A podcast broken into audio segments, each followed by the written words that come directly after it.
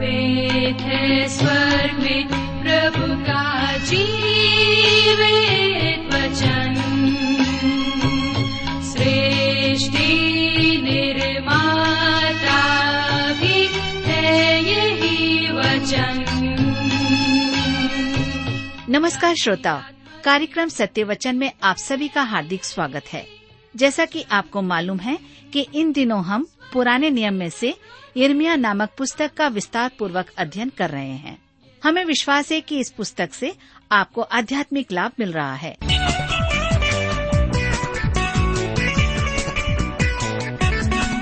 प्रिय मित्र, प्रभु यीशु के पवित्र और मधुर नाम में आप सबको मेरा नमस्कार।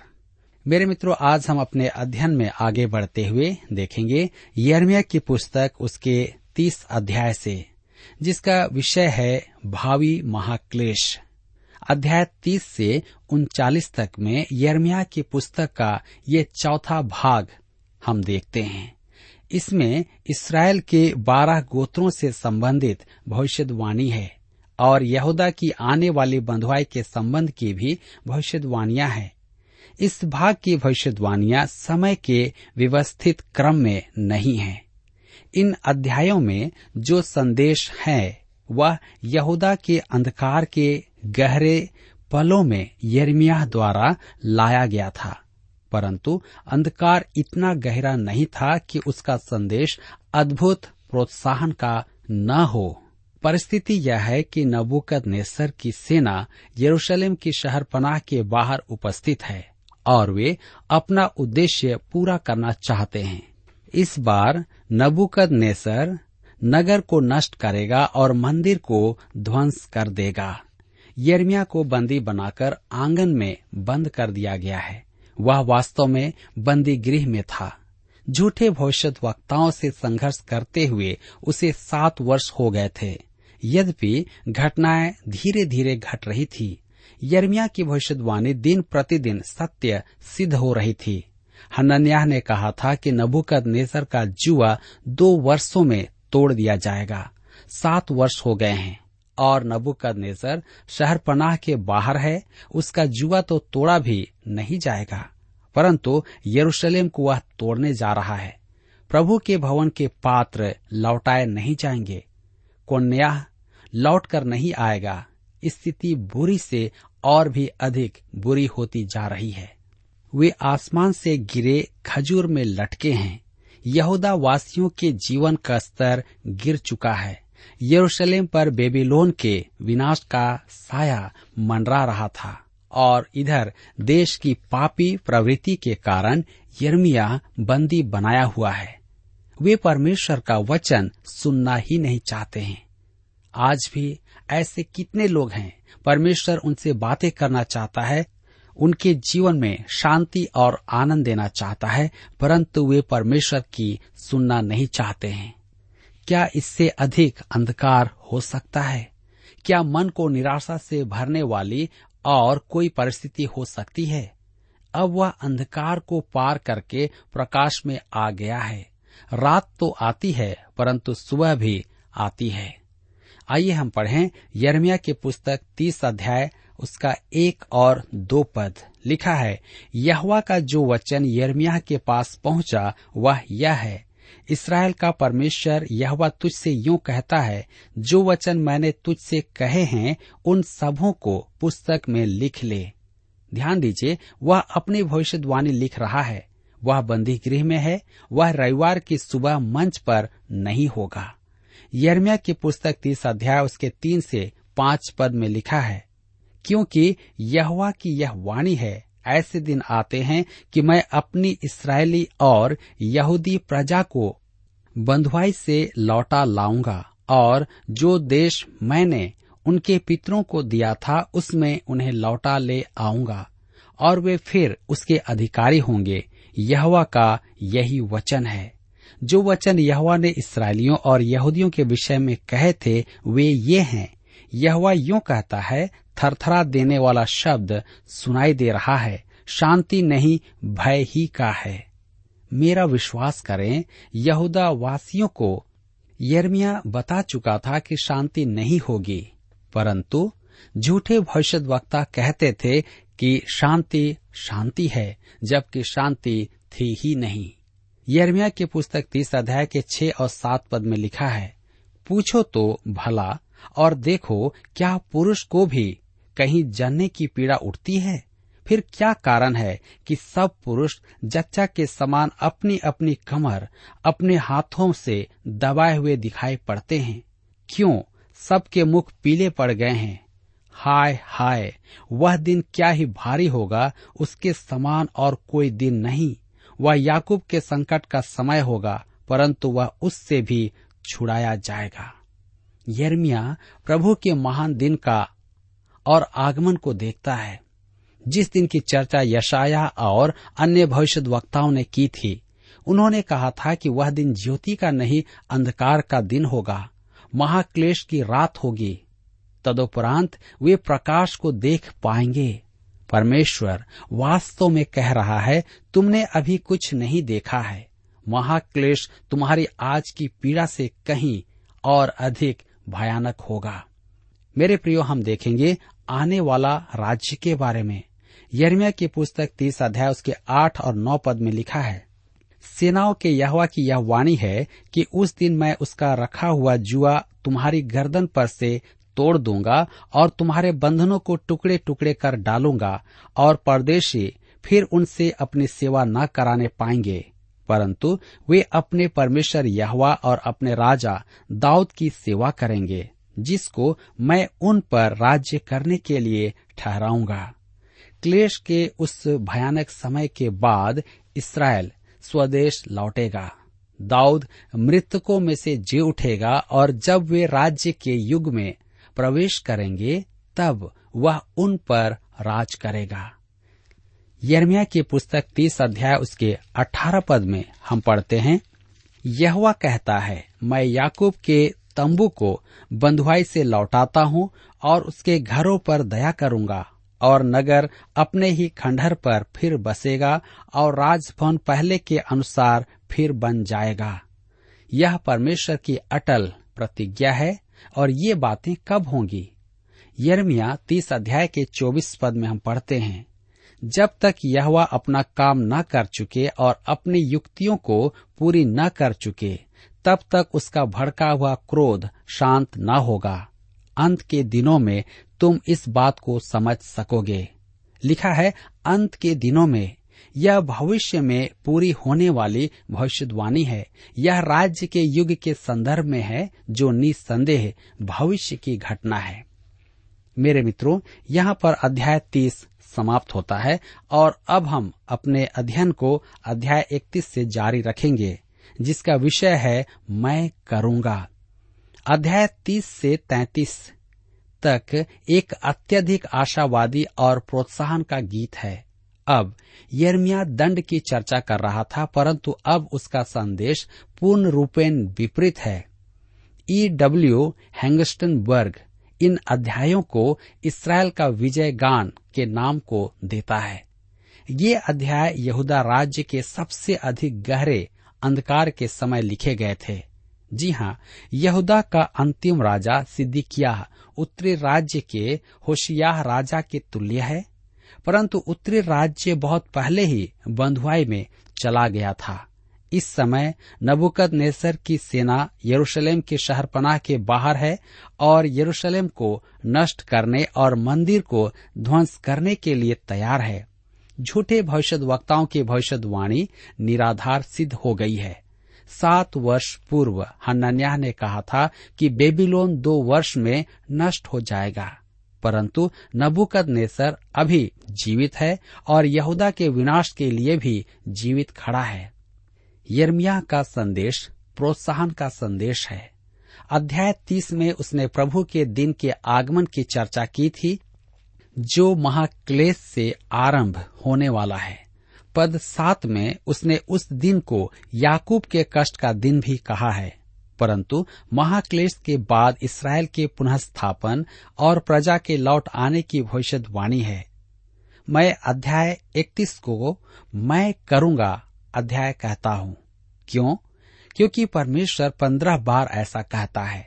यदि परमेश्वर कहे मैं करूँगा और वह भी पंद्रह बार, तो वह हमें स्पष्ट कहता है कि वह क्या करेगा।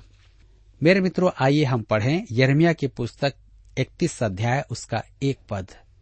उन दिनों में मैं सारे इसराइली कुलों का परमेश्वर ठहरूंगा और वे मेरी प्रजा ठहरेंगी, यहोवा की यही वाणी है। यह भविष्यवाणी अभी पूरी नहीं हुई है, वह समय अभी नहीं आया है। उनकी आज की परिस्थितियां इस भविष्यवाणी की पूर्ति का प्रमाण नहीं है, क्योंकि वे परमेश्वर की ओर नहीं फिरे हैं। मुझे बताया गया है कि उस देश में मसीही जनों का बहुत सताव है।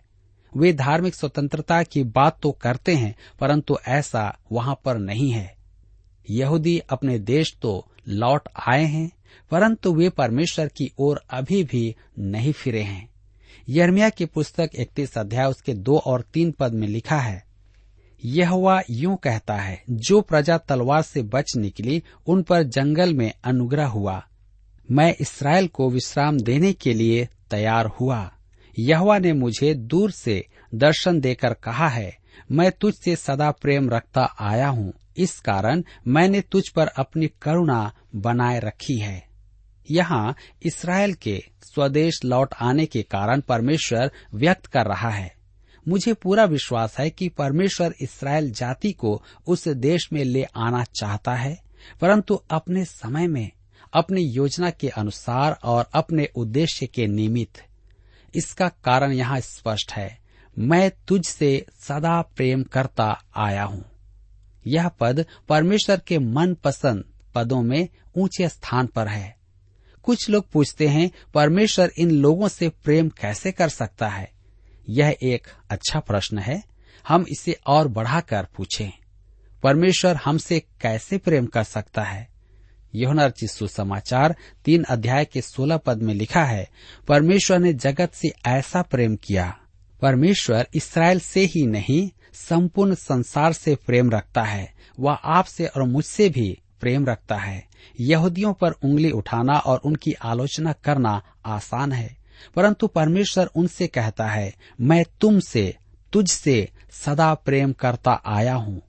इस बारे में आप कुछ नहीं कर सकते, यह तो परमेश्वर ने कहा है।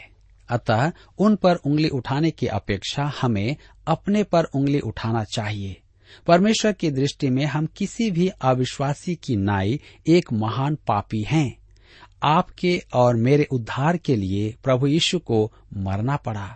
अतः एक ही समुदाय पर उंगली उठाकर न कहें, परमेश्वर उनसे कैसे प्रेम कर सकता है? मेरे मित्रों, परमेश्वर मुझसे कैसे प्रेम कर सकता है?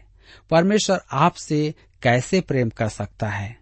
हमें तो आश्चर्य होना चाहिए कि हमसे, अर्थात हम में से किसी से प्रेम वह कैसे कर सकता है। कहता है कि मैं तुझसे सदा प्रेम रखता आया हूँ। सदा, मैं यहाँ सदा से परमेश्वर का अभिप्राय समझ नहीं पाया हूँ। एक बार मैंने एक छोटे लड़के से पूछा, सदा और कभी नहीं कितना लंबा समय होना चाहिए? उसने कहा, मेरे विचार में यह बहुत लंबा समय है। प्रेम, यह प्रेम क्या है? मेरी समझ में परमेश्वर हमसे प्रेम करता है, तो इसलिए नहीं कि हम कुछ हैं, परंतु इसलिए कि वह है। वह अपने आप में इसका उत्तर पाता है। पहला यूहन्ना की पत्री चार अध्याय उसके दस पद में लिखा है, प्रेम इस बात में नहीं कि हमने परमेश्वर से प्रेम किया, पर इस बात में है कि उसने हमसे प्रेम किया। यह प्रेम है। यूहन्ना की इस बात पर क्रेमर ने टिप्पणी की, हमारे लिए परमेश्वर का प्रेम उसके प्रेम से उत्पन्न होता है और इसके अतिरिक्त और इसके साथ अन्य कोई और कारण नहीं है। यह परमेश्वर में है और परमेश्वर के साथ ही रहता है। अतः प्रभु यीशु जो परमेश्वर में है, उसका केंद्र है। परमेश्वर आपसे और मुझसे प्रेम रखता है। मेरे मित्रों, और मैं आपको बता नहीं सकता कि क्यों मैं परमेश्वर के प्रेम के वश में हूँ। यदि वह अपना विचार बदल ले तो मैं तो क्या, आप भी सदा के लिए नाश हो जाएंगे। परंतु वह कहता है कि उसका प्रेम सदा का है। यह अनंत समय है। मेरे अनेक मित्रों का कहना है कि परमेश्वर ने इसराइल को त्याग दिया है, यदि ऐसा है तो आपको और मुझे भी उसने त्याग दिया है। वह कहता है, मैं तुझसे सदा से प्रेम रखता आया हूँ। आप और मैं क्या सोचते हैं, उससे इस पर अंतर नहीं पड़ेगा। परमेश्वर ने इसराइल को त्याग नहीं दिया है। यिर्मयाह की पुस्तक इकतीस अध्याय उसके आठ पद में लिखा है, देखो मैं उनको उत्तर देश से ले आऊंगा और पृथ्वी के कोने कोने से इकट्ठा करूंगा और उनके बीच अंधे, लंगड़े, गर्भवती और जच्चा स्त्रियां भी आएंगी। एक बड़ी मंडली यहाँ लौट आएगी। इसराइल को स्वदेश लौटा लाना एक बहुत बड़ा काम है। आप सोचेंगे कि परमेश्वर लंगड़े, अंधे आदि को छोड़कर सब हृष्ट पुष्ट इसराइलियों को स्वदेश लौटा लाएगा। परमेश्वर कहता है कि वह हर एक को, एक विशाल जन समूह को स्वदेश लौटा लाएगा। तब हम आगे पढ़ते हैं यिर्मयाह इकतीस अध्याय के नौ पद में, वे आंसू बहाते हुए आएंगे और गिड़गिड़ाते हुए मेरे द्वारा पहुंचाए जाएंगे। मैं उन्हें नदियों के किनारे किनारे से और ऐसे चौरस मार्ग से ले आऊंगा जिससे वे ठोकर ना खाने पाएंगे, क्योंकि मैं इसराइल का पिता हूं और एप्रैम मेरा जेठा है। मैं इसराइल का पिता हूं और एप्रैम मेरा जेठा है। परमेश्वर ने किसी एक का नाम लेकर नहीं कहा कि वह उसका पिता है। यहोशु की पुस्तक एक अध्याय उसके दो पद में वह मूसा से कहता है, अर्थात मूसा को अपना दास कहता है। भजन संहिता नवासी उसके तीन में वह दाऊद को अपना दास कहता है। परंतु जब वह इसराइल के बारे में कहता है तो वह कहता है, मैं इसराइल का पिता हूँ। निर्गमन की पुस्तक चार अध्याय उसके बाईस पद में हम इसे पढ़ते हैं। आगे लिखा है यिर्मयाह इकतीस अध्याय उसके दस पद में, हे जाति जाति के लोगों, यहोवा का वचन सुनो और दूर दूर के द्वीपों में भी इसका प्रचार करो। कहो, जिसने इसराइलियों को तितर बितर किया था वही उन्हें इकट्ठे भी करेगा और उनकी ऐसी रक्षा करेगा जैसी चरवाहा अपने झुंड की करता है। मैं परमेश्वर का आभारी हूँ कि उसने मुझे रेडियो प्रसारण सेवा दी है जो प्रतिदिन विश्व के कोने कोने में पहुँचता है। मैं प्रसन्न हूँ कि परमेश्वर जो कहता है वही मैं भी सोचता हूँ कि पृथ्वी के सब द्वीप परमेश्वर का वचन सुने। मैं चाहता हूँ कि संपूर्ण मानव जाति परमेश्वर के वचन को सुने कि परमेश्वर ने इसराइल को दंड दिया और उन्हें विसर्जित कर दिया है, परंतु उनके लिए उसका प्रेम अनंत है और वह उन्हें स्वदेश लौटा लाएगा। उसने इसराइल से प्रेम रखा और इसी कारण उसे दंड दिया। यह एक कड़वा परंतु मधुर संदेश है। मेरे मित्रों, यिर्मयाह की संपूर्ण पुस्तक में आनंद के साथ दुख का भी संदेश है। परमेश्वर ने इसराइल को दंड तो दिया, परंतु यह भी कहा कि उन्हें फिर से वह वापस ले आएगा, अर्थात उन्हें घर से बेघर करने वाले ही घर लौटाकर लाएंगे। जैसे चरवाहा अपनी भेड़ों की रक्षा करता है। मित्रों, परमेश्वर की बात यहीं समाप्त नहीं होती है। वह आगे कहता है यिर्मयाह की पुस्तक इकतीस अध्याय उसके तेरह और चौदह पद में, उस समय उनकी कुमारियां नाचती हुई हर्ष करेंगी और जवान और बूढ़े एक संग आनंद करेंगे, क्योंकि मैं उनके शोक को दूर करके उन्हें आनंदित करूंगा। मैं उन्हें शांति दूंगा और दुख के बदले आनंद दूंगा।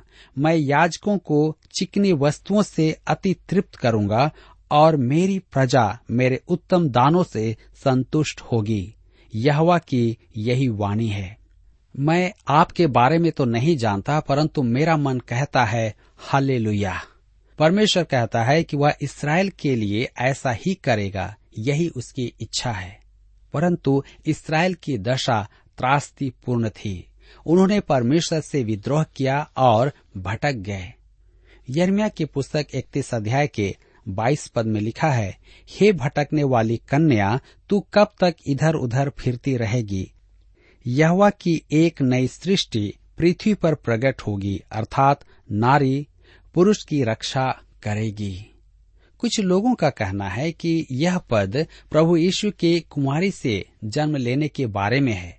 मैं इसका खंडन नहीं करता, पद इकतीस से आरंभ करके एक नई वाचा है जो परमेश्वर इसराइल के साथ बांधना चाहता है, बारह गोत्रों के साथ। आप सोचते हैं कि दस गोत्र खो गए हैं, परंतु परमेश्वर ऐसा नहीं सोचता है। वह बारहों गोत्रों के साथ वाचा बांधेगा। आइए हम पढ़ें यिर्मयाह की पुस्तक इकतीस अध्याय उसके इकतीस से तैंतीस पद में, जहाँ पर इस प्रकार से लिखा है, फिर यहोवा ही की यह भी वाणी है, सुन, ऐसे दिन आने वाले हैं जब मैं इसराइल और यहूदा के घरानों से नई वाचा बांधूंगा।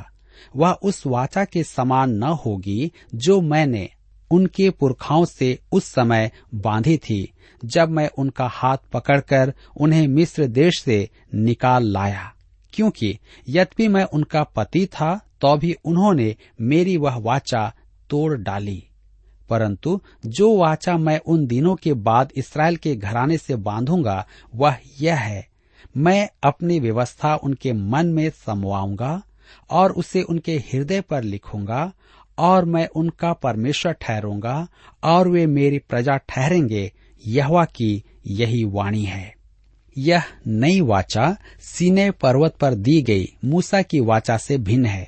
इसमें एक महान अंतर है, यह पत्थर की पट्टियों पर नहीं, उनके मन में लिखी जाएगी।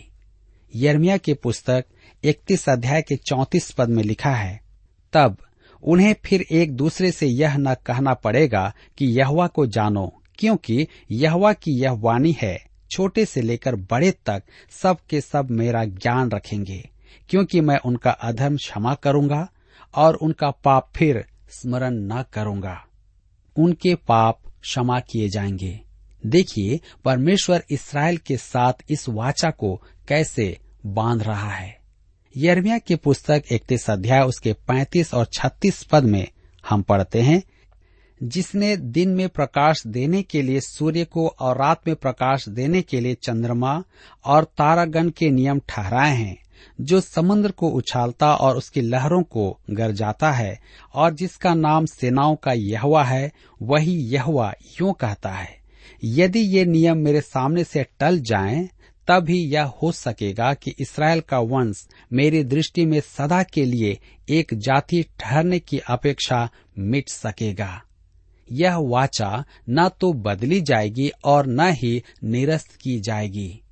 यह वैसा ही है जैसा चांद का मार्ग न तो बदलता है और न ही बदला जा सकता है, और न ही चांद को आकाश में से निकाला जा सकता है। अतः इसराइल के साथ बंधी परमेश्वर की वाचा को भी न तो हटाया जा सकता है और न ही उसे बदला जा सकता है। मनुष्य चांद से सौ किलो पत्थर लाया था। यदि दस लाख वर्ष तक हम ऐसा ही करते रहें तो मेरा विचार है कि पूरा चांद पृथ्वी पर आ जाएगा, परंतु मनुष्य ऐसा नहीं करेगा। परमेश्वर कहता है कि उसकी वाचा अनंत काल तक रहेगी। मेरे मित्रों, यहाँ पर अध्याय इकतीस समाप्त होता है और अब हम आगे बढ़ते हुए देखेंगे अध्याय बत्तीस में, जिसका विषय है बंदी यिर्मयाह जमीन खरीदता है। इस समय यिर्मयाह बंदी गृह में है और नबूकदनेस्सर यरूशलेम को घेरे हुए है, परंतु फिर भी यिर्मयाह अनातोत में जमीन खरीदता है। आइए हम पढ़ें यिर्मयाह की पुस्तक बत्तीस अध्याय उसके एक और दो पद। यहूदा के राजा सिदकिय्याह के राज्य के दसवें वर्ष में, जो नबूकदनेस्सर के राज्य का अठारहवां वर्ष था, यहोवा की ओर से यह वचन यिर्मयाह के पास पहुंचा। उस समय बेबीलोन के राजा की सेना ने यरूशलेम को घेर लिया था और यिर्मयाह भविष्यद्वक्ता यहूदा के राजा के भवन में पहरे के आंगन में कैदी था। देखिए यिर्मयाह समय को कैसा उचित रूप में व्यक्त करता है। सिदकिय्याह के राज्य के दसवें वर्ष में नबूकदनेस्सर ने उसी वर्ष यरूशलेम की शहर पनाह गिराकर यरूशलेम को उजाड़ा था। वह दिन निश्चय ही घोर अंधकार का दिन था। तब हम पढ़ते हैं यिर्मयाह बत्तीस अध्याय उसके सात पद में, देख, शल्लम का पुत्र हनमेल जो तेरा चचेरा भाई है, वह तेरे पास यह कहने को आने पर है, मेरा खेत जो अनातोत में है उसे मोल ले, क्योंकि उसे मोल लेकर छुड़ाने का अधिकार तेरा ही है। मेरे प्रियो, परमेश्वर ने यिर्मयाह से कहा कि उसे अपने चचेरे भाई हनमेल का खेत खरीदने का अवसर मिलेगा, और इस प्रकार से हम देखते हैं कि यिर्मयाह उसके खेत को मोल लेता है। मेरे प्रिय मित्रों, हम इस वचन में देख रहे हैं कि परमेश्वर अपने लोगों के साथ में वाचा बांधता है, उससे प्रेम करता है और अपनी सारी बातों को पूरा करता है। यद्यपि कि हम मनुष्य कई बार परमेश्वर के खिलाफ जाते हैं, उसके विरुद्ध में कार्य करते हैं, इसके बावजूद वह हमें अवसर देता है, हम पर अनुग्रह करता है ताकि हम अपने पापों से मन फिराएं और उस परमेश्वर के पास आ जाएं। क्या आज आपका जीवन इन इस्राएलियों के समान है या आप भिन्न व्यक्ति हैं? मैं नहीं जानता, परंतु आज के इस वचन के प्रकाशन में आप अपने आप को जांचने की कोशिश करें। मेरे प्रियो, यहाँ पर हमारे अध्ययन का समय समाप्त होता है और मैं आशा करता हूँ कि आज के वचन के द्वारा परमेश्वर ने आपसे अवश्य ही बातचीत किया है। प्रभु आप सबको आशीष दे।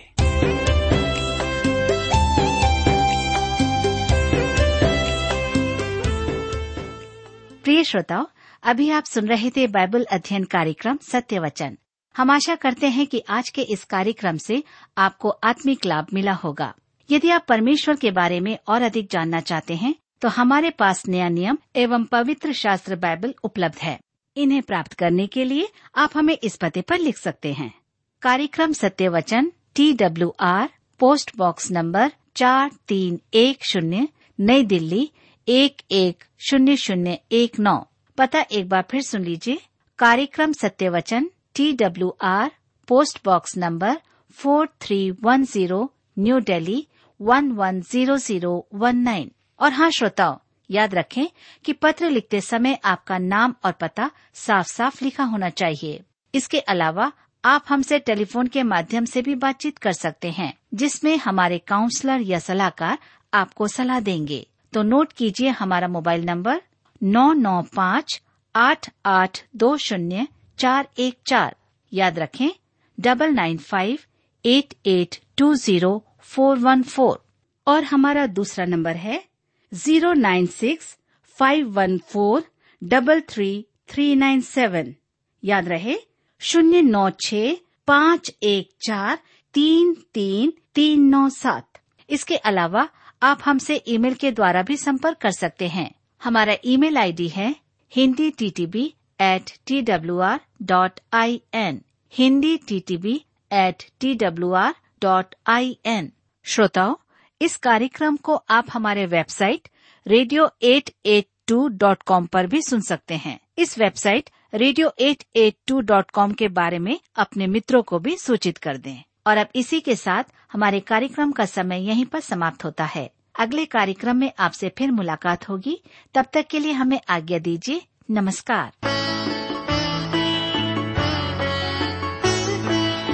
यीशु ने तेरे वास्ते अपना लहू बहा दिया, अपना लहू बहा दिया, इसके इवज दिले अजीज यीशु को तूने क्या दिया, यीशु को तूने क्या दिया। यीशु ने तेरे वास्ते अपना लहू बहा दिया, अपना लहू बहा दिया।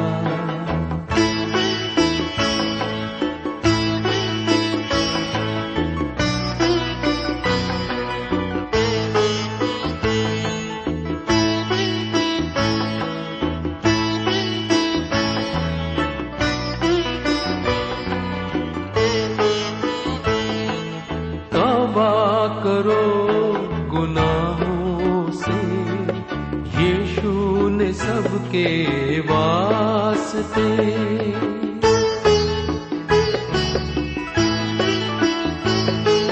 तौबा करो गुनाहों से, यीशु ने सबके वास्ते।